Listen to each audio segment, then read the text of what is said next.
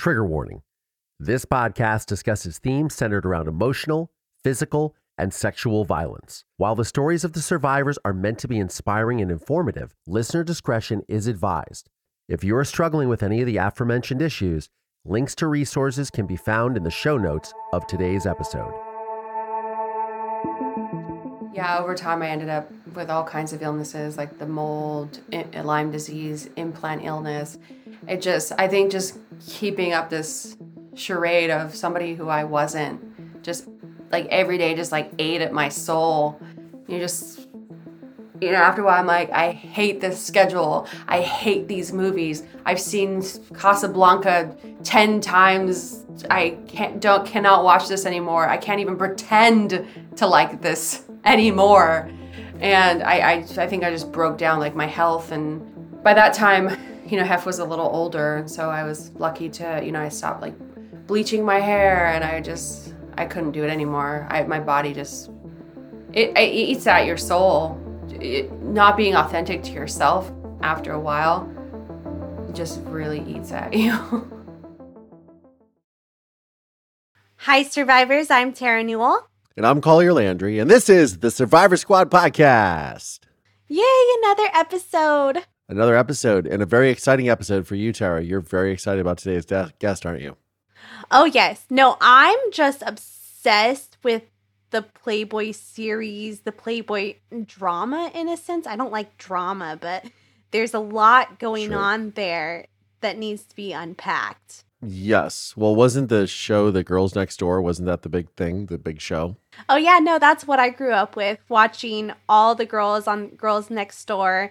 And then Crystal Hefner, she was actually the last season. Holly, Bridget, and Kendra were the first couple seasons. I believe they did it up to like 4 seasons. Mm-hmm. And then the last season was with Crystal and then the twins, the Shannon twins. Well, I have a different experience of Playboy. Tell me about your experience. I just remember, just somebody snuck me a magazine when I was in high school, and I was like, what is this? I used to read it for the articles, but there was actually, in the late 90s, early 2000s, they had a lot of really good writers, and a lot of people that wrote for Playboy wrote for other magazines like Esquire, GQ, and were published authors, New York Times bestsellers that wrote a lot of really great stories. They had a really great fiction section in that magazine. And a lot of people went on to have like great writing careers that started over at Playboy, writing like freelance articles for them. So there is something to be said about that. But yes, of course, it was to see the pretty girls, which is how I know that whole world. I remember first coming to LA, and everybody would talk about the mansion. And I was invited several times and I never went. I don't know why, but I just never went. I was just never really that interested. It just kind of felt a little lecherous to me. But now I'm kind of like, oh, man, I probably should have gone, just at least to say, hey, I went. Oh, yeah. But it wasn't that big of a deal to me. Yeah, well, I almost went to a few parties, but I was very loyal in relationships. And mm-hmm. I really wasn't wild, but I was like, maybe it would be cool to send in photos. And my sister almost sent in photos. And then it was so funny. My mom got asked to pose for Playboy, but didn't. Oh, wow. That's interesting. Okay. This is a little TMI. I was at the Playboy 50th anniversary party at the Palms? The Palms Casino? Yeah. Okay. In Vegas? I did meet Hugh Hefner at the time. And I did meet the girls that were with him too. So I think it was like the Holly and this is like, what was this, 2003, 2004? There with a girl that I was seeing who was in the magazine and at the time. And so it was a whole thing. So nice. I was there for that. And I did meet Hugh Hefner, but I never made it to the mansion because I never really cared that much. But oh my gosh. Want to know something funny? Now you're bringing back memories for me too. I remember going to the Ivy mm-hmm. and going shopping on Rodeo Drive, having a day out there because, when you live in Orange County, you're like, okay, let's make a day out of going to Rodeo Drive. Sure, of course. And I just remember sitting next to production when they were having a meeting with Holly, Bridget, and Kendra. Oh, okay. At the Ivy. Yes. And I was like, oh my gosh, that's so awesome. And then later down the road, we'll have a meeting with Connie Britton at the Ivy. Oh, interesting. Or Dirty John.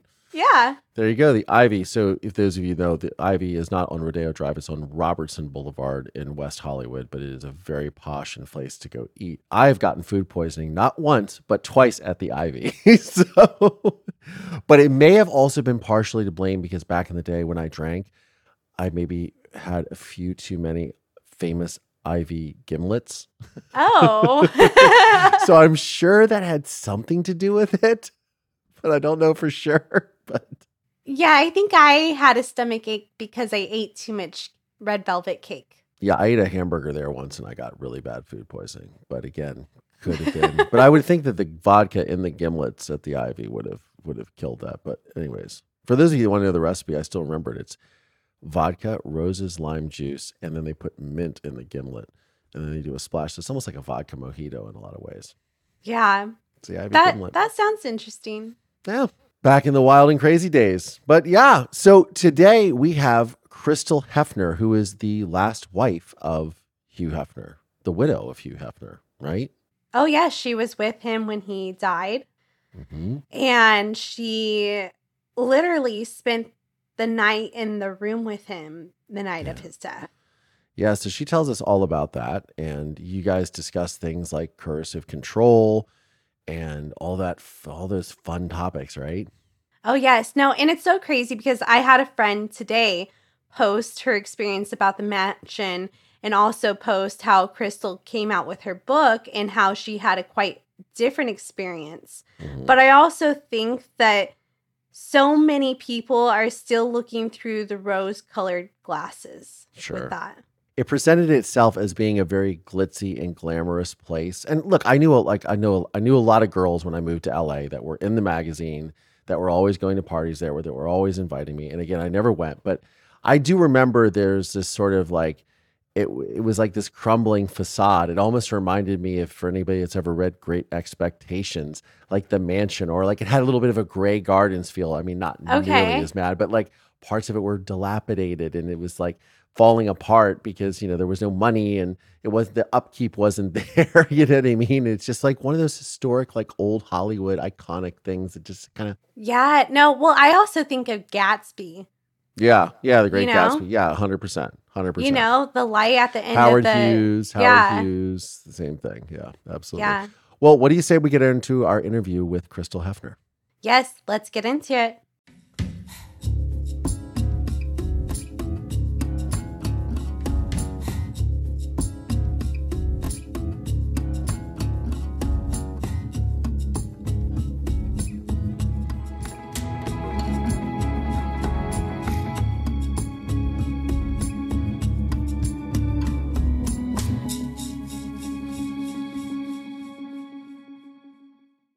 Yes. Well, Crystal, thank you for coming on today. Why don't you start to share a little bit about yourself and a little bit about your book?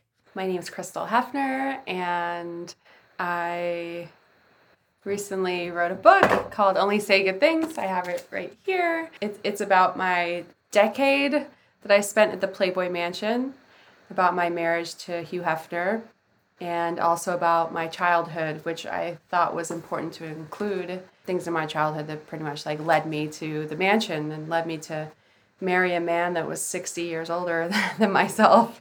It's been a crazy ride, a lot of therapy since the mansion, and now I'm at a place where I can share this story, hopefully help others that have been through similar situations of power imbalance, and just put my truth out there. I feel that Hef controlled the narrative for so long, and other voices are very important to come out of this place. Thank you. And I think it was really interesting in your book how you talked about you being in appeasement mode all the time and you appeasing to him and appeasing to other men, and how we were kind of taught that in society as well, that we needed to be a secondary person to these men and help them with their careers, be that person, and just make sure that they're always happy. And I noticed a lot of, you know, trauma bonding in the book as well, of him, you know, getting someone to come in, seeing the world as, through the rose-colored glasses, in a sense. I really love that you talked about all of that. Can you tell me a little bit about what it was like to realize that you were living in this mode? I think it started when I was younger. You know, my dad passed away and my mom and I didn't really have any money. And so you kind of learn at a young age to just kind of fit in and don't be too outspoken. And it's kind of how I was when I was younger. So by the time I got to the mansion and I was with Hef, I feel that I was the perfect person for him because I didn't speak up. I didn't really have my own opinions. I was basically his mirror, like reflecting his, you know, self-importance back at him. And I think that's one of the reasons he liked me, loved me, whatever, because I was his mirror for sure. But you lose yourself in that process. You completely lose yourself. You know, after leaving the mansion, I had no idea who I was. I'm still figuring it out.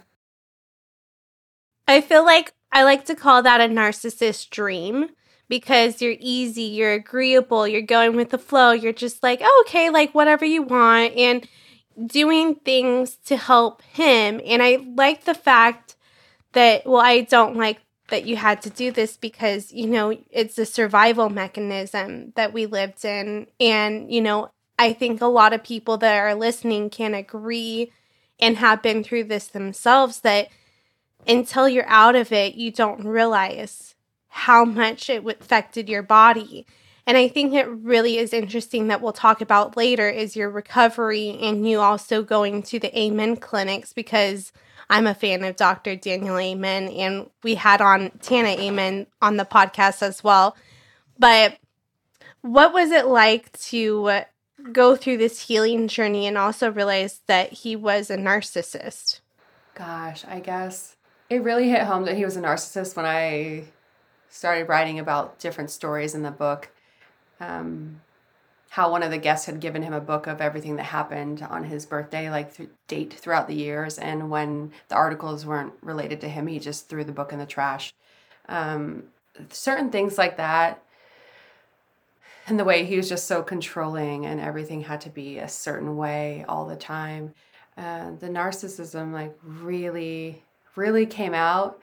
But he, I don't know. I guess going into the mansion, like I had nothing. Like I was 21. My judgment isn't fully formed, you know, at that time. And I had nothing. So I was just going to do everything I could to make him happy. And that involved like just losing myself into whatever he wanted and expected of me, like emotionally, physically, sexually, everything. I became the perfect mold. So as I'm healing, and especially as I'm trying to date, it's become very hard. When I was at the mansion, I was rewarded for being codependent. So he just wanted me near him at all times. He thought if I was going to be out past curfew or past dark, I was like running off to like meet some guy because that's what he would do. He would go out to the clubs and pick up women. And so he was just very controlling, very narcissistic. And, you know, I've had to learn how to have healthy relationships. And I think I'm still learning because I've been in a few bad ones since then. But like falling in the same trap, like, oh, that's not love, that's manipulation. So I'm still learning myself. And it's been a struggle. Obviously, you didn't go into this expecting the result of what it ended up being. And you went into this, you know, you were seduced by this world. And I'll say this as someone who I came from a very traumatic childhood background, from a very small town in Ohio. I landed in LA and all of a sudden I was this handsome guy and I got a lot of attention immediately. And I had never had that before in my life. It was obviously, as a young male, I was a target of what they call the Velvet Mafia, right? So I remember going to parties with very famous, wealthy gay men. Wow. And seeing the troves of other young men, whether gay, straight, bi, whatever, all vying for attention. And I mentioned earlier before the interview, I had many opportunities to go to the mansion. I just was kind of put off by that. And I think that's probably why. But there is such a seductive nature to these types of situations when you come from nothing. You don't even have to be sold a bill of goods. You're just like, oh, it's so much glamour, but just the total seduction of the Hollywood dream that we're all sold as children on television, to see that unfold. Like, what was that like for you? Gosh, I think, you know, coming from kind of a broken family and home, and I think it's this feeling of, wow, like I could really belong here. I mean, that to me, that felt a little bit more powerful than love, like to finally like belong somewhere. You know, I was just jumping and skipping different houses, apartments when I was young, and to feel that I belong somewhere and somebody like rich and powerful and famous like wants me around. And there were in the beginning so many other girls, but slowly as I just became like into all the same things Hef was into and kind of mirrored him, and oh, then these girls started going away and I became, you know, girlfriend number one in the bedroom with him, and I'm like, wow, I've won. Like it's disturbing thinking back, but yeah, it was almost, I don't know, you're just so desperate to belong, and especially in somewhere like that, if you feel like you belong, it's a pretty good feeling. Yeah, I'm sure. I think that when there's competition also with other women, it makes you kind of want something more, especially because you're in that survival mode and you're like, okay, if I don't do something good enough for him, then I'm not going to be chosen and I'm going to be kicked out of this house. Do you feel like that was also a part of the reason of what was making you sick to begin with? Absolutely. I think over time I ended up with all kinds of illnesses, like the mold, Lyme disease, implant illness. It just, I think just keeping up this charade of somebody who I wasn't, just like every day just like ate at my soul.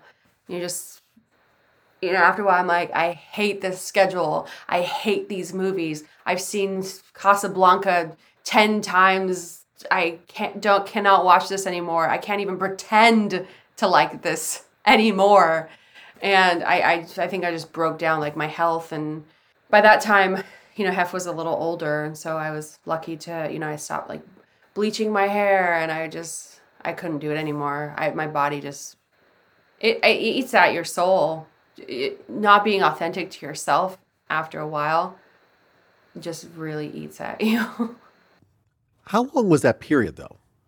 Gosh, I feel like I couldn't be myself until after we got married. Then I think I kept it up for like 7 years somehow. Wow. Like feeling like I was 24/7 just being, I don't know, it's like surveillance on you 24/7. There's no privacy. There's no anything. It's a 24/7 thing that you sign up for being there. I remember when it came to LA, I was on a movie set and they had just done Minority Report with Tom Cruise. And I said, what is it like working with Tom Cruise? Because this guy was like the second AD, so he was working with him pretty extensively, right? He said, the thing is that everyone's always focused on him. So for 24 hours a day, 7 days a week, he has to be Tom Cruise. Like the guy seems like he has no off switch. He's always on. I'm like, God, that's got to be exhausting. That must be the same thing for you, having to be in those situations of just under this microscope, right? Yeah, feeling always on. It definitely does something to your psyche where you're like, who am I? What am I? You know, a lot of that stuff, like I hated wearing heels and wearing all these stupid little outfits for the parties. I hated like dressing, you know, scantily clad or whatever. Like I hated it. I just wanted to be in a tracksuit or pajamas, like real pajamas. The lifestyle was just not fun for me. And I don't know, I guess it was fun for Hef. Hef kind of became this character because, you know, he was a total nerd growing up in his school, and the girls he liked always went on dates with somebody else and not him. And I think he kind of molded himself into this character, you know, the smoking jacket that he kind of copied from the movies from the 30s and all these type of things. And he just molded himself into this character. And I think because the character was something that he wanted to be, that it was much easier for him, but he was able to keep it up the rest of his life. See, when you say that, I'm just thinking of the average narcissist in a way, because they always get this character that they have to be, and they have to own up to a certain level, and they always have to be in it. And there was other things I was telling Collier the other day. I was like, it's really interesting to me that he always had to have the same meal all the time, basically. And he had to have that control even in that aspect. And to me, that's a sign of that's a red flag. It's weird because you kind of make excuses for people when you're in it, you know, like, oh, he's just a creature of habit, or, you know, it's very, very interesting that you point that out because, yeah, he had to have the same food, the same soup, the same, if there was a napkin missing, he'd get upset at the people, like, where's it? And then people would be running to get him a napkin. And everyone was on edge. Everyone was on edge. And I think if he wasn't narcissistic and he was just a cool boss, everyone would have been more chill, but everyone was afraid of him, you know, and no one was allowed to call him Hef. It was always the boss or Mr. Hefner. And yeah, he was the king of his castle. That's for sure. Did you ever see Woody Allen's Celebrity? No, not that I mean, maybe with... Kenneth Branagh plays Woody Allen in the film, but it's about our obsession with celebrity long before, like, it came out in, like, the late 90s. It almost feels like these types of... this type of culture, especially Playboy, because of everything that it was, the magazine, the history, this facade that Hefner created... It's almost like an Ouroboros that just, like, eats its tail, right? It's constantly, like, just trying to eat itself because... That's creepy, yeah. Wouldn't you think that because he's putting out fake, you know, a phony, because what, now, I mean, I don't know his personal financial affairs, but they went bankrupt, right? The magazine wasn't doing well for decades. It was all, you know, I heard the parts of the house were dilapidated, like, you know, all the, I mean, you correct me if I'm wrong, but...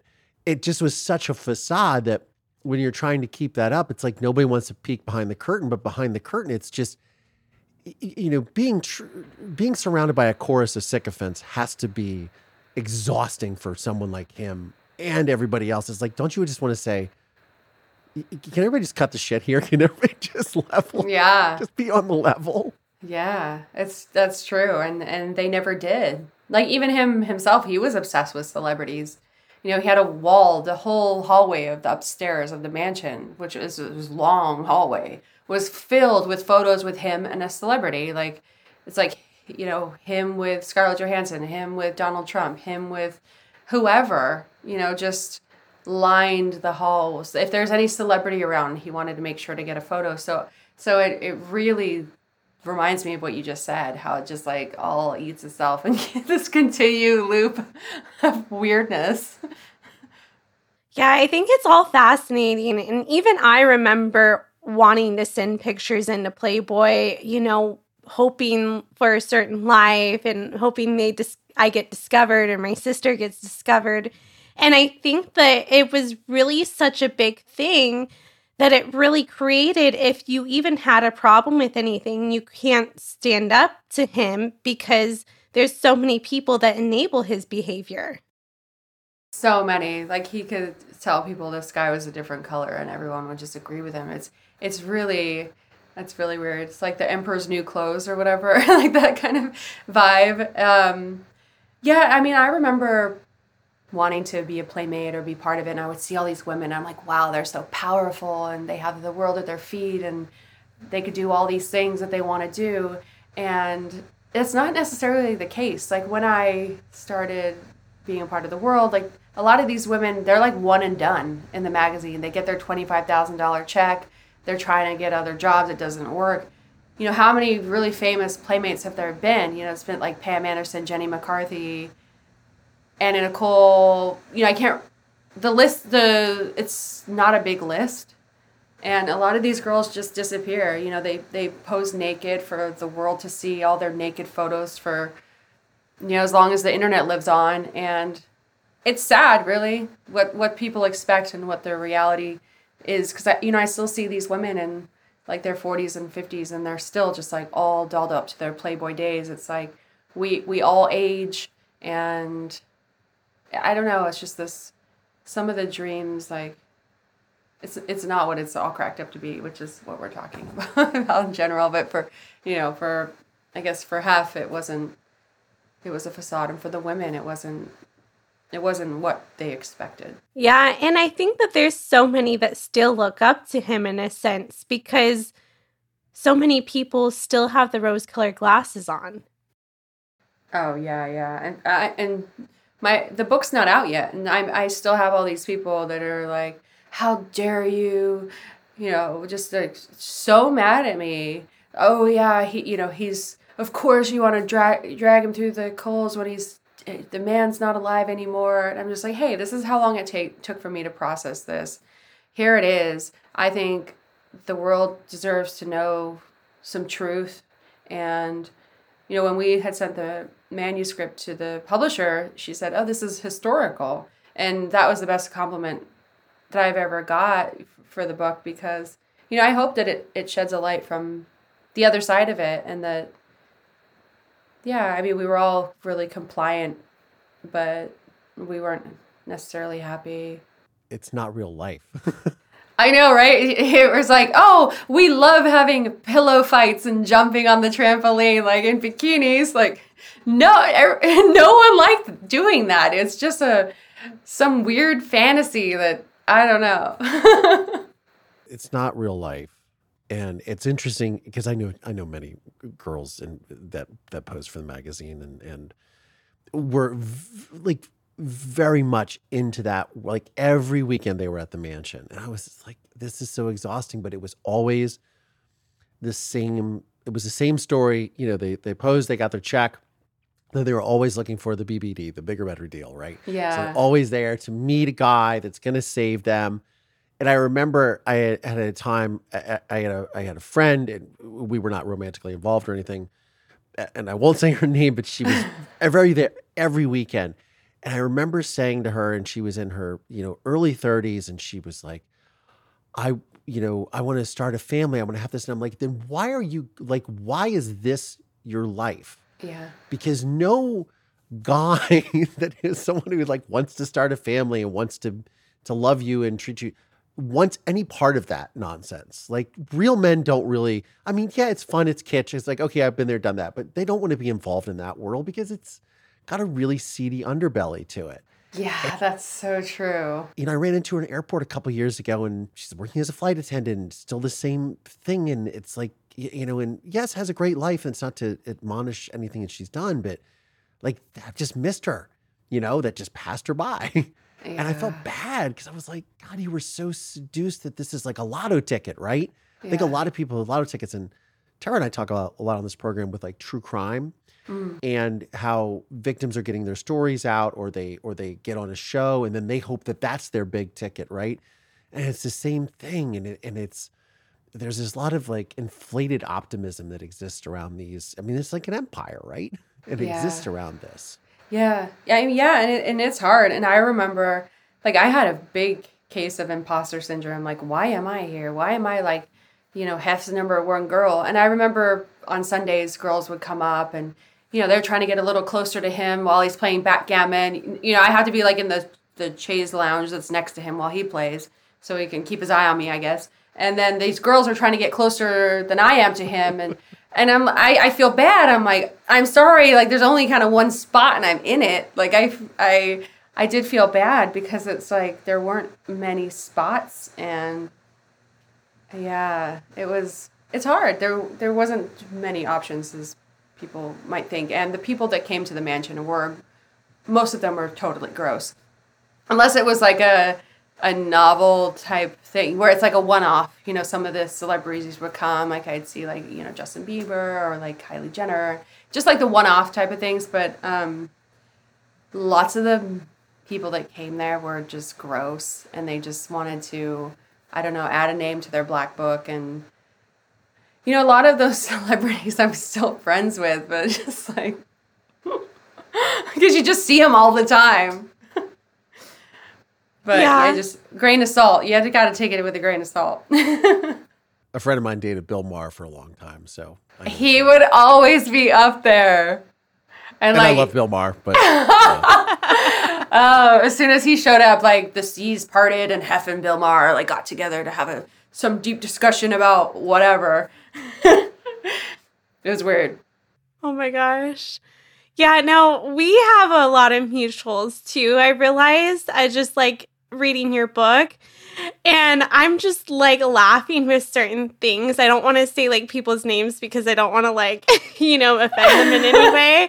But I'm just like, oh, I could see how she would act that way, or I could see how she would do that, or, and the different dynamics. And I'm just like, but I would also be pissed if I was in your shoes. The world is weird. And I'm like, I don't care. I'm calling everybody out. Because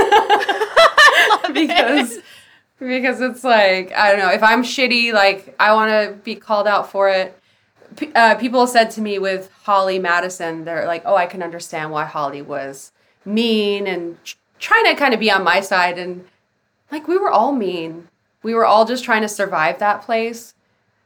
There weren't many spots and everyone wanted them. So we were all mean, myself included. And there was no other, it was cutthroat. So there was no other, female friendship was non-existent, or it was fake there. So yeah, well, like, I have we're Instagram friends, but like, no, my mom's assistant was her assistant. And so we have that weird connection. I think that everybody has their own unique story and a different perspective. And just, I think that when you talk about stuff, sometimes people can go after other people without being like, hey, we're actually cool. Yeah. And like that kind of happened to us with a certain situation where I kind of told someone to fuck off, and they had a large following, and then all their followers came after me, and then like we worked it out like 3 days later, but everybody still comes after you and has like an opinion about a certain situation, when it's like sometimes everybody has their own story and you just have to respect each person for who they are and what they went through, Yeah, absolutely. Because I think just reading your book, your story is incredible, and there's things that you talk about like sexual abuse as a kid. And I think that that's really important to talk about itself, because so many kids go through that, and that's something that is so hard for a kid to come out and share, Yeah, yeah.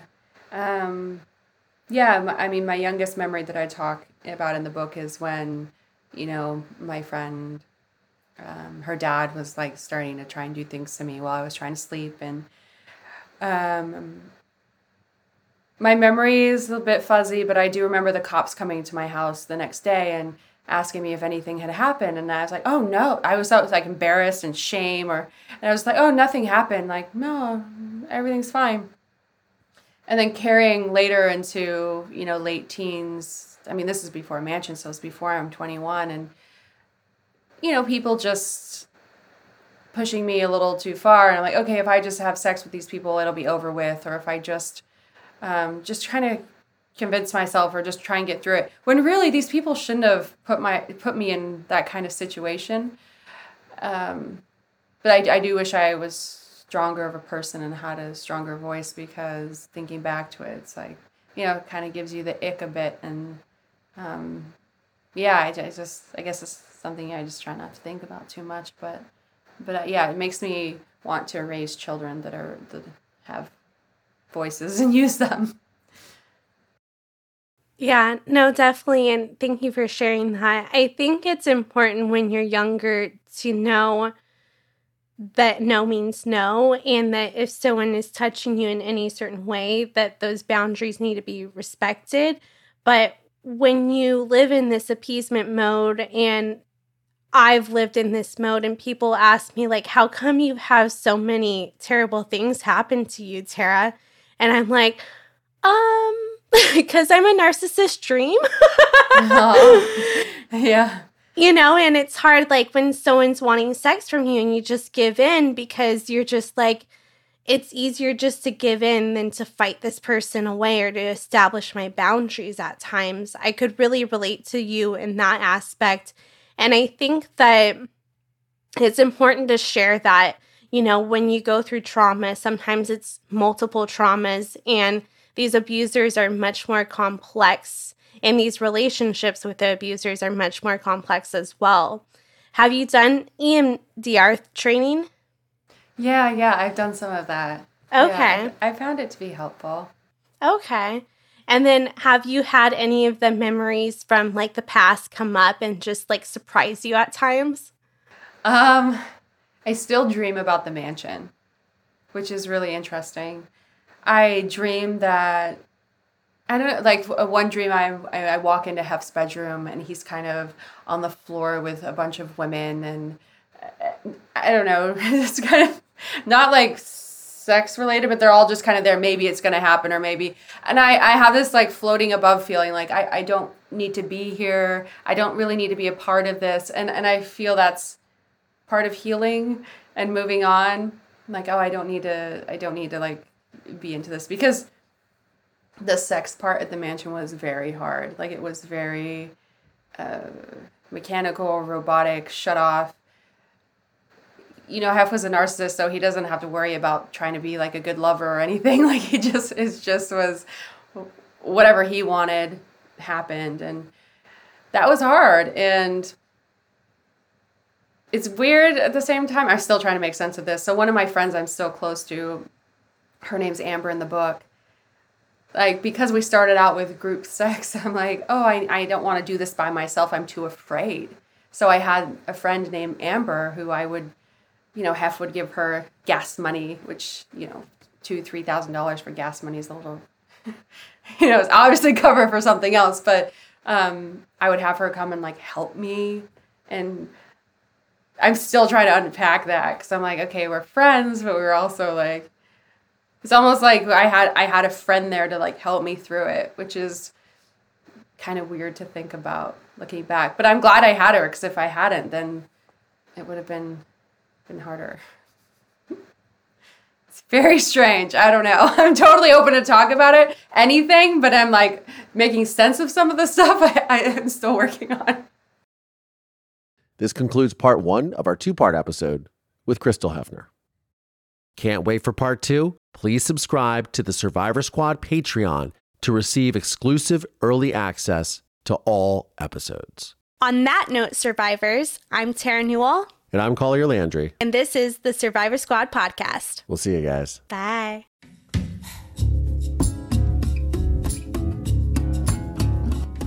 The Survivor Squad podcast is made possible by support from listeners just like you. Please subscribe via Apple Podcasts, Spotify, or wherever you get your podcasts from. And please consider supporting this program by visiting our Patreon page at patreon.com/Survivor Squad.